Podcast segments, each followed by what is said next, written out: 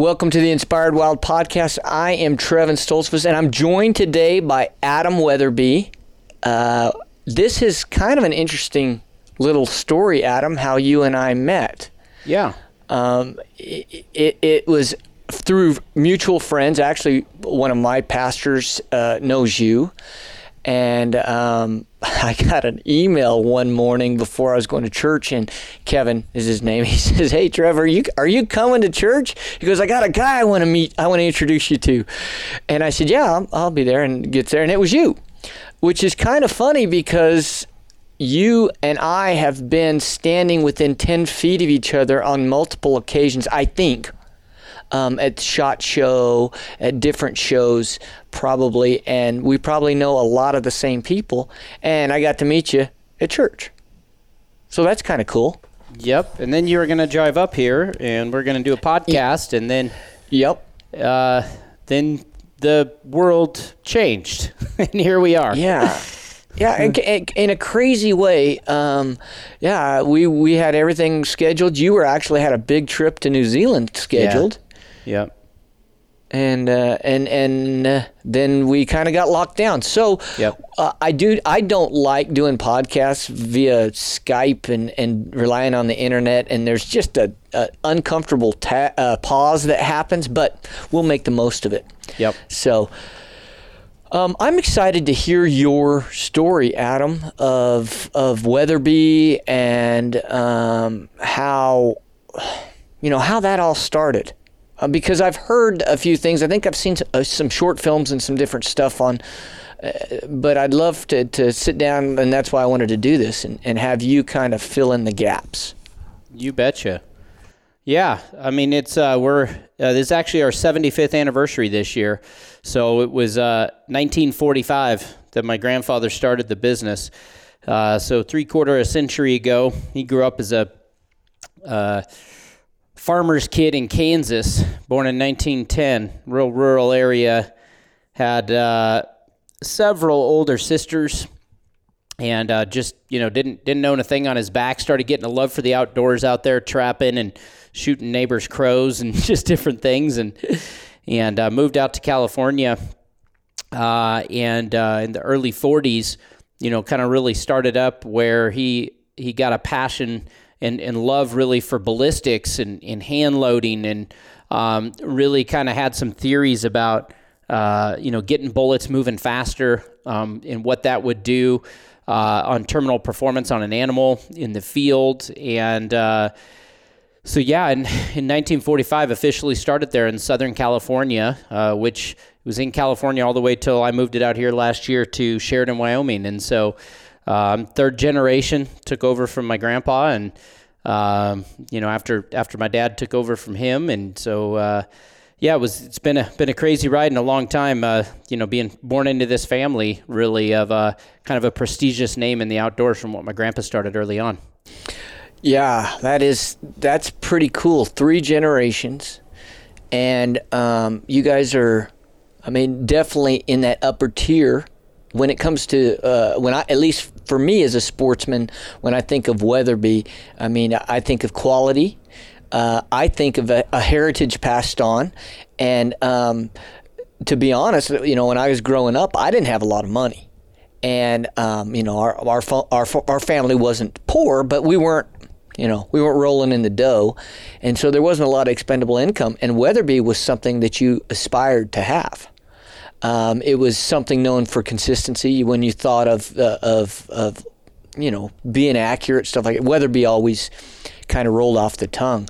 So you guys have done uh, for starting with your grandpa and of course your dad that just uh, created an environment and and a name that really goes with quality. And so I, I, I commend you guys for that. I know that you, you know I'm sure those that came before you had a lot to do with that. But how do you guys see yourselves in this market? And uh, I mean, what do you do to, to, to try and maintain that that heritage? Sure. No, that's yeah, that's my job every day. You know, uh, you know my my dad and grandpa before me built up a, a prestigious brand and, and name, like you said, that it does have that reputation, and we we definitely understand that and and then it's really leveraging you know that brand uh, from our product line our reputation our customer service everything that we provide. We say that we exist to inspire the dreams of hunters and shooters and we know that we are a kind of a inspirational brand if you would. Uh, it's the type of thing either you know we hear folks say i've always wanted to own a weatherby or man, my dad owned one, my grandpa owned one. It's it's uh, you know it's a tool that's handed down for generations, and we get to be a part of that. So we hear stories about that. Sure, it's it's just a tool. It's a firearm, right? Um, and yet, you know, those firearms often are you know a key and integral part to the outdoor experience for some, and so. Uh, a lot of even why we moved here to Wyoming was we've expanded our engineering team and our manufacturing and product development so that we can continue to push the envelope, um, not only in quality of things that go in the outdoors, but also the innovation, you know, for those different things. And so, where a lot of people have traditionally looked to us as a traditional brand, I mean, back when my grandpa was running it, it was, you know, it was high end walnut stocks and real high gloss finishes. We still do those things today, but it represents a small part of our business as compared to a lot of the newer technologies, you know, that are out there. Uh, for instance, this past year we came out with a new backcountry rifle, the Mark V backcountry and backcountry TI titanium gun, and it's a sub five pound gun, carbon fiber stock, first ever 3D printed recoil pad, um, you know, with a magnum caliber that fits in a sub five pound gun. And so we're really in that space, really owning the space for really the combination of the lightest and fastest in a production rifle. It's to be honest, a firearm that my grandpa would have looked at and probably said it's ugly and it'll never sell uh, because that wasn't the, the Weatherbys of old. But yet at the same time, the same way my grandpa was innovative in his days, we have to continue to do that and not just live off the successes of yesterday. So we got to continually push that, just like the generations before me. It looks different today, uh, and, and it's moving quick and it's highly competitive. And, and that means we got to be on our toes, and we got a good team, I think, up for the task. Wow, that's cool. Um, I, I, I think of where, you know, I started out in the industry in the early 2000s with Eastman's Hunting Journal, and I was re- the first one of their first research editors there, and and uh, the long range shooting was just starting, you know, to take a hold. I, I don't know if that's what I want to say, or it was just being introduced. Now we always knew about the sniper military type of. Um, long range shooting, but but the applications that came into hunting, in my opinion, the early 2000s is really when you st- started seeing it. And some of it has to do with probably some of the hunting videos and hunting television and and the fact that the medium of YouTube and all that stuff is was starting to grow. Uh, maybe that was happening long before that, but you just didn't hear much about it. How uh, how do you as as a as a manufacturer you have this balance of the ethics and you have accuracy and you you know as as Weatherby, I would think sometimes you get caught in the middle of that. I think it's no, it's a good question. It's one we face often, but I think ultimately that's it's up to uh, the same as a as a car. Uh, there are cars that go too fast, uh, you know, but it's up to the driver of the car. Uh, or you take alcohol, or you take a lot of things that are out there, and it's you know it's really up to that end user to have a decisiveness uh, you know, really discernment of, of how to do that. And so, you know, we provide a product for people. Uh, you know, we, we happen to have what we call ballistic superiority. We're known for our fast moving, you know, uh, you know, real hard hitting cartridges that we have. So that, that definitely does give more horsepower, if you would. It's a faster car um, and needs to be used responsibly, if that makes sense. And so I think it's up to, you know, the individuals to figure out from a distance perspective, um, you know where where that is, and and for you know the the conditions, it's different for whether you're you're prone or kneeling or if you have shooting sticks or standing that all makes a difference. If the wind's howling that makes a difference. You know people want to look to a, a golden yardage number uh, but it, it depends on such a myriad of things. And, and certainly uh, you know, practice is, is part of that. Hunting experience is part of that to really know and understand. But with today's optics, today's cartridges, you know, high accurate rifles, it certainly, definitely is a, is a, is a tool with more horsepower than the you know the, the hunter shooter used to have. Right, for sure. And I, you know, being a, a hardcore bow hunter that I, I have always been, uh, I know for a fact that my shooting distance, uh, my let's just say my my true kill ethical range. You know, people say, "Hey, what's your what's your what's your sweet spot?" Well, like today, I can hear the wind outside my office. It is howling. So my ethical distance shooting a bow might be 20 yards today. And then tomorrow morning, and it's nice and still, and I might go out to 60 and, and just stack them in there. So I think a, a lot of people have to realize that, like you said, with prone or, or standing or shooting sticks, every every little factor adds up to your accuracy and, and, and yeah you just have to make that decision and put in the time. You got to put some lead down range to know where uh, you know what what your sweet spot is and, and, and how that changes with the with the weather and with the conditions for sure.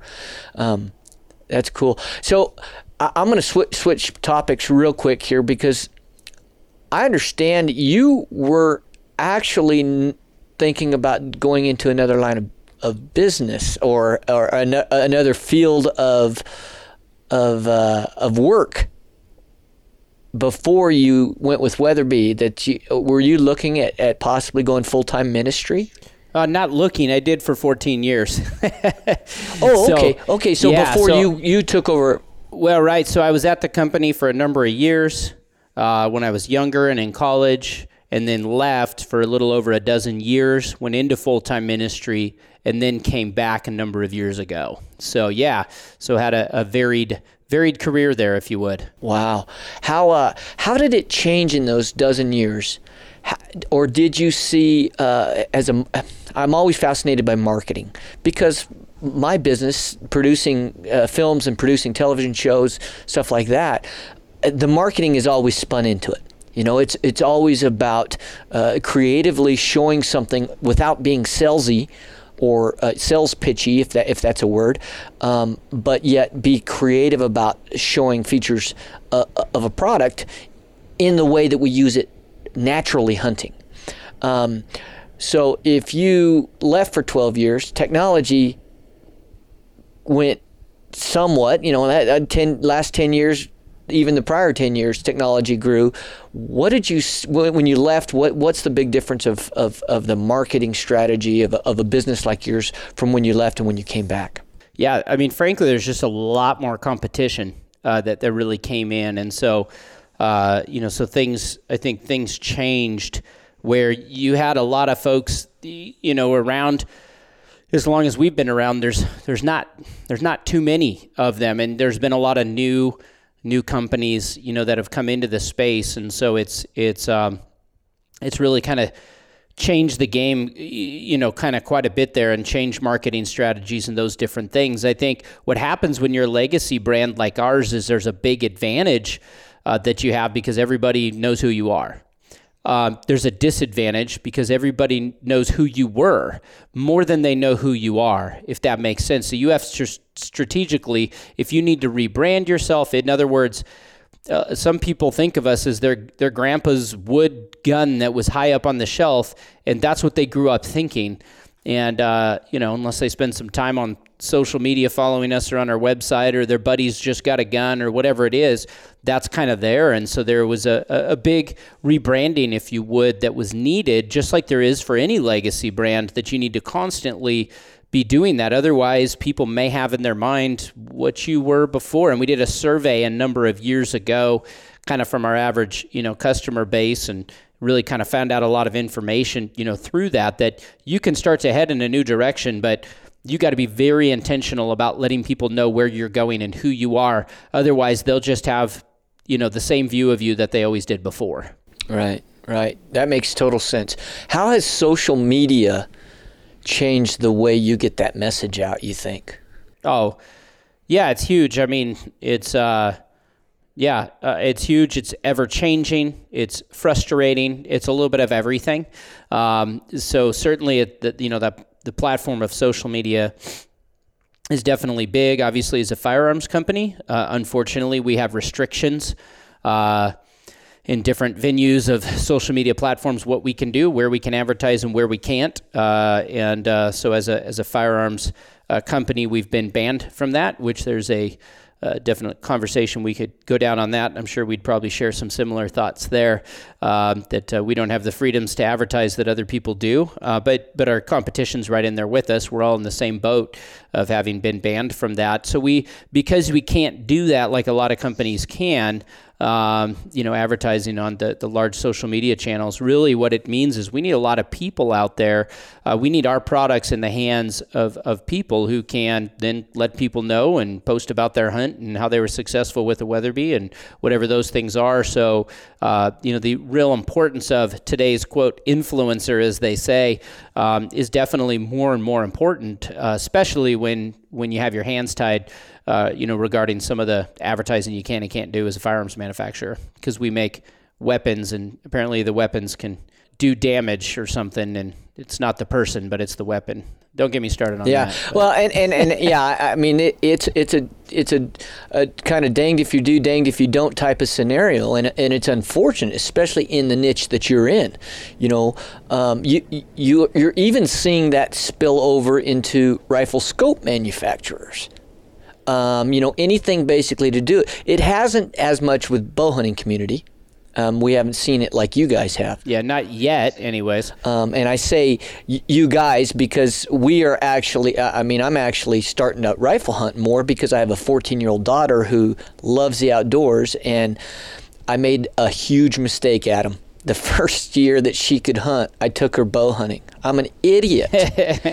and so we sit out there in Colorado and we even slept, we took our sleeping bags and slept in the blind because I kept blowing these deer out when we were getting into this area where I'd set this blind and these deer were working through.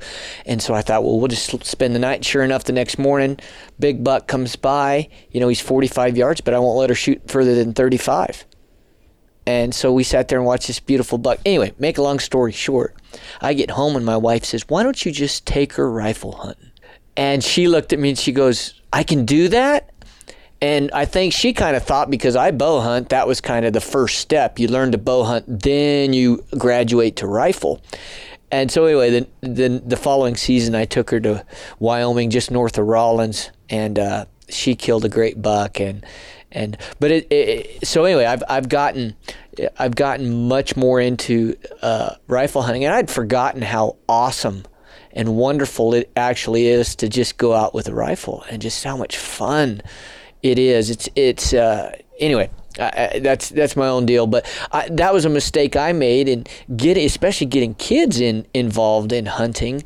It's great to have that that initial success you know, where uh, sometimes with a bow, especially you know a vertical bow, uh, where you're having to draw and everything and low poundage, it can be very frustrating for a young hunter to to find success.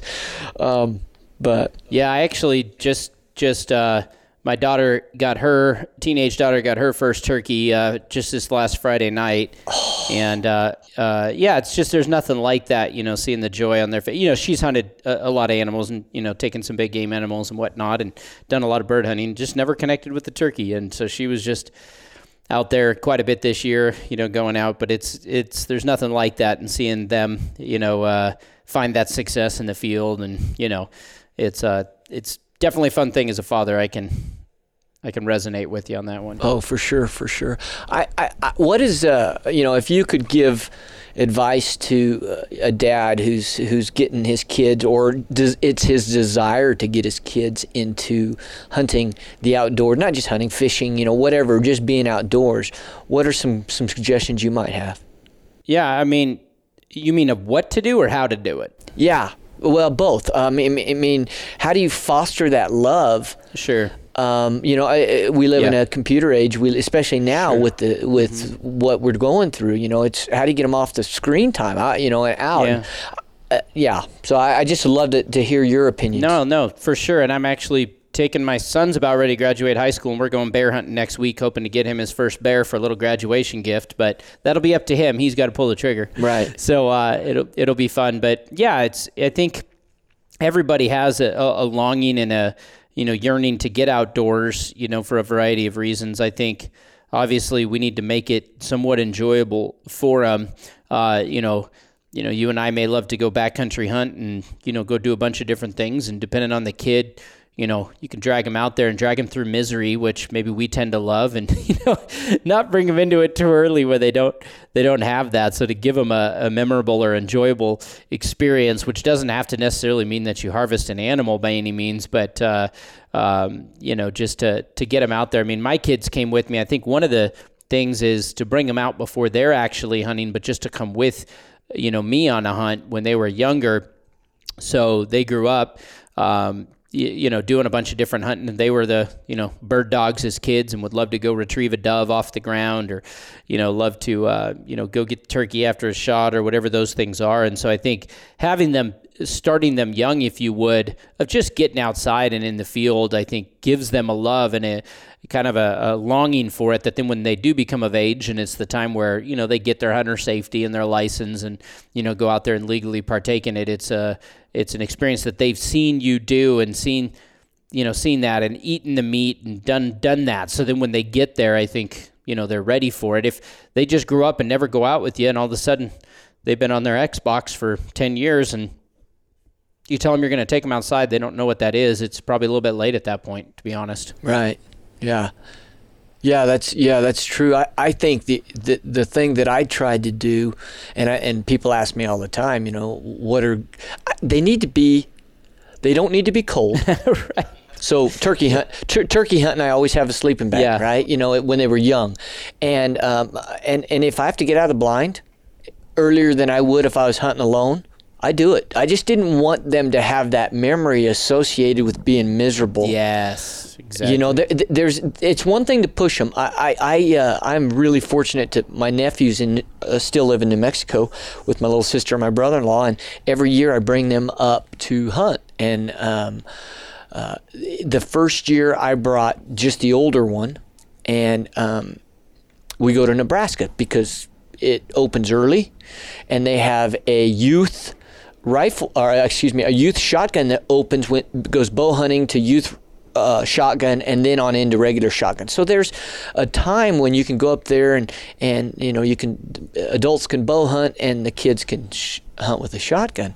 And it was a it was a good mix, except that one year it was four degrees. Yeah. And and the other thing I had decided that year, we'd stayed in a motel the year before, so I said, you know, I'm going to push them a little bit. So I got some tents, you know, and, and we we stay out in tents all the time when we're filming and hunting in the backcountry. Well, I said we're just going to stay in tents this year. Well, it was four degrees, and luckily I had taken double. I I have a bunch of camping gear, and I I took double the sleeping bags and ended up stuffing a sleeping bag in another st- sleeping bag for all the kids, and they were fine. But now, if you talk to them about that, they don't remember how cold it was. They just remember the fact that they oh yeah that, that it was cold, mm-hmm. but they survived and, and they you know they got it they got into turkeys and you know all that experience. Yep. And now I I have all three of my nephews from nine to fourteen, along with my daughter um, still going, and now they're they're uh, you know I can see the excitement building. The first year they weren't sure what it was all about, and like I said, I, I did my best to keep them somewhat comfortable and engaged. The second year, uh, the older boy he was engaged. He knew what it was about. Now his little brothers were coming. They didn't know. So I, I worked to keep them. Now this this last year, they were all engaged. Literally, they they didn't want to leave the blind to go eat lunch. Like you know, hunting turkeys. Hey, a turkey could walk by. So I see. I think I've done it right. I'm, I I don't want to pat myself on the back, but I think I've done it right to build it up. They have some success, but they also have some trials and tribulations because one of the things I want to do is I want them to be successful, but I don't want to do it for them. Is that, does that make sense? You know, I want them to have to work for it because hunting is not about, oh, we just go out and shoot something. I mean, there's many a hunt I've come back empty handed, and that's why hunting is so, so special. You know, it's so special. Um, so, uh, but anyway, I, I just think that, that kids are are where our future is. I mean, they say that more people die of natural causes. This was before COVID nineteen, but more more sportsmen die of natural causes than we're recruiting every day. And so if we're not perpetuating that heritage and if we're not building that up, you know, that's that the, getting more kids involved and their friends. I, t- you know, I, we'll, we'll go out. Avery will bring a couple of her buddies and we'll all go out together and and um, so anyway, it's to me that's important. It's important, and and there's something about just being able to be in a blind, you know, God's creation, and see the woods come alive. Whether you're deer hunting or whatever, but just as the sun rises and the hoot owl, and then the turkeys gobble, and then all of a sudden there's deer. I mean, it's just a different. There's something different about it. It's a different world, and it's the world that I love. It's the world that I enjoy spending time in, and I get now I get to share it. Yep. You know, so what's your favorite hunt in your past? Uh, maybe maybe your most difficult, but definitely the the one that you say, hey, this is if I, if I could pick one adventure I've been on, this would be the. Hmm. I'd love to hear that story. Oh man, that's tough. Um, you know, I think yeah, a lot of memorable ones for sure. You know, when we moved here a couple years ago to Wyoming, I think having been in California, always had had to travel to hunt a lot. I mean, sure we had some, uh, you know, some birds and our, our local uh, coastal blacktail and some hogs and different things, but really, uh, really had to travel to hunt. You know, to a lot of different states like Wyoming, and so. Um, you know, I've been on. You know, I was about to say, ah, my first sheep hunt. You know, uh, been fortunate enough to draw, you know, a, a bighorn, and you know, have a couple. And those are up at the top of the list for sure. But um, it was neat because after we moved here to Sheridan, Wyoming, and and really having just great access to hunting right here locally in Wyoming, I'd always just uh, wanted to be able to kind of scout and you know scour my maps and get on onX and figure stuff out and do some preseason and get up there. And so my wife and I had a fun hunt. She uh, started to hunt with me here some years back, and and so we uh, had just a, a, we actually weren't even residents yet because you got to have 12 months here before you can get residency. But I had some out of state, some non-res points, and so we had some some deer and elk tags, and just literally uh, went up in the teepee tent and and. Uh, headed up into the mountains and got mules from a guy I met down the road and went in with a couple mules and, and just went up in, in here to uh, would would be a uh, a general area up here in Wyoming uh, that we, we use non-res points to get. And we're in there for a number of days and you know ended up packing out a nice bowl and a nice buck that she shot. And um, it was just it was really neat to be able to kind of um, you know really be I don't know it was Eh, there were a lot of things. We actually did a little short film on it. There's about a oh I don't know 10 to 15 minute film on it that my marketing team did and kind of really related to the whole move of moving a organization and hiring a bunch of employees and building a new facility and it was it was a really daunting couple years for us as a as a family business to to do that and to leave behind the people we left behind and the great employees that weren't able to come and and the marketing team really did this film and I think they did a, a great job of really uh, talking about this hunt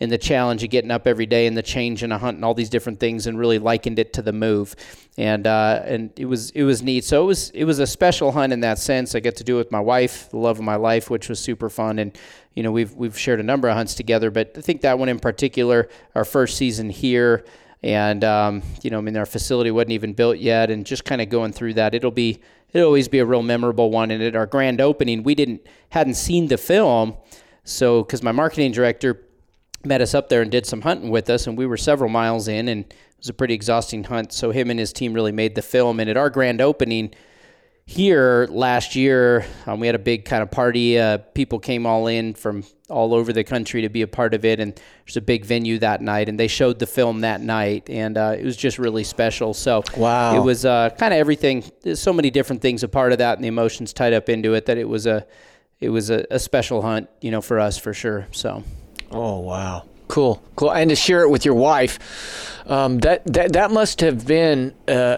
a quite a decision to really kind of uproot and move to Wyoming. And uh, I know it uh, fa- as a family man. There's consequences you have there. Yeah. Or should I say, uh, maybe consequence might not be the, the best word, but you definitely have Yeah. some, some trials and some and some struggles Oh, yeah. with that. Um, and then and then just the, the business itself. What was uh, what was your main motivation to relocate? uh, getting out of California. So uh, just to run a business there, uh, the regulations, the taxes, uh, the gun laws, it's it's not a great place uh, to do what we do. Right. Uh, maybe good for, for some people and some businesses, and we have a lot of friends and family there, and a lot of people we love. And trust me, my first winter here, there were days I was missing California. A lot of great things about the great state, uh, but uh, but obviously for our future, we had a, uh, what I like to say is we had a great past uh, in California, and we got to where we are because of you know my grandpa moved out there in the 40s. Frankly, it's a different place than it is in 2020. And so, uh, you know, we really began looking at a place where we could really grow, do some more manufacturing. We could have access, uh, you know, to some great hunting. Uh, really have an engaged workforce that you know loves the outdoors and being a very business friendly, tax friendly, and gun friendly state. Um, so you can't get much more of that than in, in the great cowboy state of Wyoming. And so, uh, so that's where that's where we ended up, and it's uh, exactly where we need to be. Well, good, good. What was the what was the biggest um, adjustment you think? For the business, No, for you, for you as a man, you as a family. what was the biggest adjustment coming from California? Sure. With the you know all that you have at your fingertips. I mean, Sure. Uh, and now you come to Sheridan, Wyoming. What's Sheridan? Thirty thousand people. uh, in the county, not the city. Half that, Yeah. yeah. yeah. No, I mean the biggest adjustment was the fact that you know, we I mean we'd spent our life and generations there. It was it was really uh, I mean, it was leaving the people. So it's leaving a lot of good family, a lot of good employees, a good church, and, and really starting over. You know, we moved a couple teenage kids, and that was a big sacrifice for them. Um, so it's really hard to do in the middle of high school. And then, you know, we lost 80% of our workforce, um, you know, that just couldn't move or didn't want to move or their wife didn't want to move but they did and Right. all those kind of things. It's you know a thousand miles away to you know go to a remote spot wyoming's a big hard sell on them. So uh, really training up a whole new workforce which is a phenomenal workforce and we got a bunch of great people which is amazing. But you know for a while there there um, you know it was so it was my wife and i you know really kind of leading this family business leading the family you know kind of taking that charge. It was the it's one thing just to move your family but then to be responsible, you know, for all that, we built a new 75,000 square foot facility in the middle of it too, you know, so it was, it's just, uh, the, the move itself or the location or the climate, all those things were just secondary because it was this gargantuous undertaking of, of taking this multi-generational business and manufacturing business, mind you, you know, I mean, we shipped over 30 semis of, you know, stuff, um, you know, so, I mean, it's just, it's a, uh, it, it was definitely, definitely a big, a big move with a lot of change culturally. It's it's a lot different. So many things, you know, for the better for sure. Um, but uh, yeah, I don't even know. It's hard to even answer that question because there it was so much change in in uh, a pretty tight time window. Um, you know, really, you know, to be honest with you. But um, now that we're on the backside, it was the best move ever. Would I do it again? I, wouldn't do it again a second time. I'd do it over again a first time, but I, I don't have the energy in me to ever do it for a second time, if that makes sense. Right. But um, right. Sure. No, that makes that Yeah. makes perfect sense. Yeah. Yeah. Well, I uh, I applaud you. I, I think it was a wise move for you guys. I think it's a great fit for the brand. Um, and again, I'm just I'm a nobody looking in, just seeing. Um, uh, I'm a huge fan of the outdoors. So I'm a fan, uh, and I'm also because of the industry I'm in, in in relation to a lot of marketing and and you know working with companies and stuff like that. I'm a student of the game, and so I'm always interested in how somebody. Uh, what a company is and how they portray themselves, how they're received by the end user, how they're, you know, how what is the buzz around a, a, a company. And you guys, uh, I think it's uh, it's it's hand in glove for for Weatherby. Well, it's yeah, it's more. I mean, I got two sales guys up in Montana right now that are out of the office because they're bear hunting. I got my marketing team they're bear hunting. Had an engineer, his daughter just got his first turkey. So it's it's it's part of our culture. It's Right. part of who we are. You know, here it's it's uh it's hard to get people to come to work in the fall. That's the only challenge. Yeah, but yeah. uh, it's a good problem to have. That's for sure. So we feel I feel like there's a better authenticity, if you would. Uh, you know, being here in Wyoming, people you know always would see "Made in California" stamped on the side of a gun, and there was always a little weird part about that. Um, again, a great history and a great heritage out there, uh, but I think the future is is where we're at. Yeah, for sure, for sure. Well, okay, we'll wrap this up. We've been going a while. The one caliber. If you were to say, okay, I know I like to hunt elk and I like to hunt antelope, um, and coyotes, and you know, what's what would be your go-to? Yeah, see, everybody asks me that. But you got to know, I got a warehouse full of guns in about 20 different calibers, so I don't ever have that problem. that would be that's the world's largest problem right there that we're facing is is having one gun. It would be horrible. Um, but but Right, uh, no, right, but no, right, it is right. it is you know it is a great question. I mean, you know, the 300 Weatherby Mag has been one of our best sellers for so long because it is so di- you know so diverse. You can take a large bear to an antelope to you know you name it um, you know with it. So it's always been you know if I was to be stuck with one alone on an island, it'd probably be the 300 Weatherby Mag. But but I don't do that, so it's just not realistic.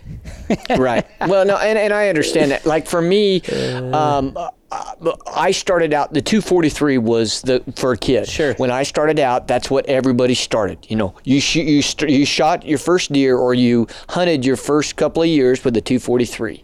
Right, and um, I, and then I, I went into a 270 where I, I- I got a pre 64 uh, Winchester um, featherweight from my grandpa that was handed down to me. I don't shoot. It's it's in the closet. I don't even shoot it because I guess it's some type of collector's item. I I don't know. I don't you know, but when my daughter was gonna hunt, I checked around and she ended up shooting that six uh, six point five Creedmoor. Uh, and it, I just I love that round. She she shot it practicing and it didn't beat the fire out of her. You know, it didn't make her gun, too gun shy. She was able to squeeze through, made a great shot. Um, you know, I, I know when I was young, first, I mean, there's times you just, you know, you my, not my dad. My dad didn't hunt. My grandpa's and my uncles all hunted, and you know, it, it, you just shot whatever you had available. And you know, I was a little bitty kid and sitting behind a 300 you know, when mag or something like that, and you, uh, boy, that kick like a mule. You know, of course, there was no muzzle brakes or anything like that at the time, or I'm sure there was, but we didn't have them, and and so, I don't know, I I uh, I just think I like that 6.5. I still like that 243. I think that's a great round for a, for a young kid. It is. It is. Um, you know, Yep. No, my daughter shoots a 6.5 Creedmoor. I think it's a great smaller round as well. We came out with the 6.5 300 Weatherby, which is like a 6.5 Creedmoor on steroids, and that one's kind of fun. But it's going to pack a bit more of a punch. It goes several hundred feet per second faster, but some real high ballistic coefficient. Bullet travels pretty far, so that one's kind of fun too. But we have a lot of fun with with cartridges, so it's uh yeah, it's always fun. I'm actually going to be his bear hunt going on next week, trying out a new a new cartridge. So uh, yeah, so brand brand new something we're experimenting around with. So it's uh, going to be a little R and D in the field.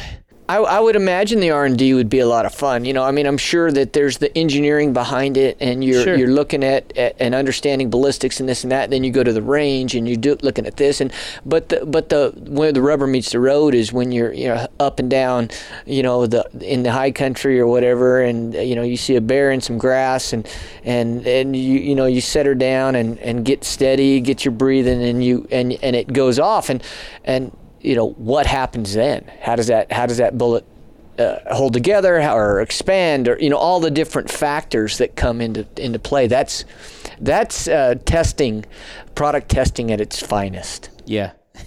yep. Yeah. Cool. Cool. Well, um, thanks for taking the time. I, I mean, this is something that that uh, I'm glad we uh, you know, I wanted to come up there just because I'd love to see the place, and, and, and hopefully this this COVID stuff uh, chills out, and maybe I can make a trip up because I'd love to see the whole operation and, and, and meet everybody. And, and uh, yeah, I'm excited. Uh, I'm glad you guys are here. I'm glad that we got uh, to, to meet through a roundabout way. Um, you know, versus in a uh, in a building full of thousands of people with uh, the flu. You know, it's I always call it the shot show flu. Right. um, you know, and uh, it's a little more intimate getting to shake your hand at church than it is in the Vegas Convention Center. Definitely. So. Definitely. Well, next time I'm down your way, I'll look you back up again. We got you know a lot of friends down there, Colorado and stuff. Yeah. So we'll we'll try to do that. And would love to have you up here in Sheridan, Wyoming, or anybody listening. You can come by. We got a little showroom, and you can check out the place and see firsthand. So yeah, for sure. Well, thanks again, and uh, you know, I it's exciting. Uh, I wish you guys the best of luck. I'm excited to see where you guys grow as far as growth, and uh, um, and just keep up the good work. You know, I I I also kind of got to see a little bit. Weatherby did some stuff with uh, rodeo and you know rodeo people and a few there was a little bit of crossover and i don't know if you're still doing a lot of that but um, you know there's some guys i knew i had i was uh, rode bulls for a long time and so i Oh. kind of had my feet in that a little bit and so as you were so that caught my eye that a company like weatherby would take an interest in you know that uh, you know, because most a lot of bull riders, a lot of a lot of rodeo people are quite out, quite the outdoorsmen. So Yeah. um, you know, it kind of goes with that lifestyle. So that's all I got, man. Thanks, Okay. thanks for taking the Yeah, time. and thanks for having and, me on. uh, I'll just I'll just sign off for those of you guys listening. Thanks for listening. Our desire is to inspire you to go out in the wild, embrace it. Um, God bless, and we will see you down the trail.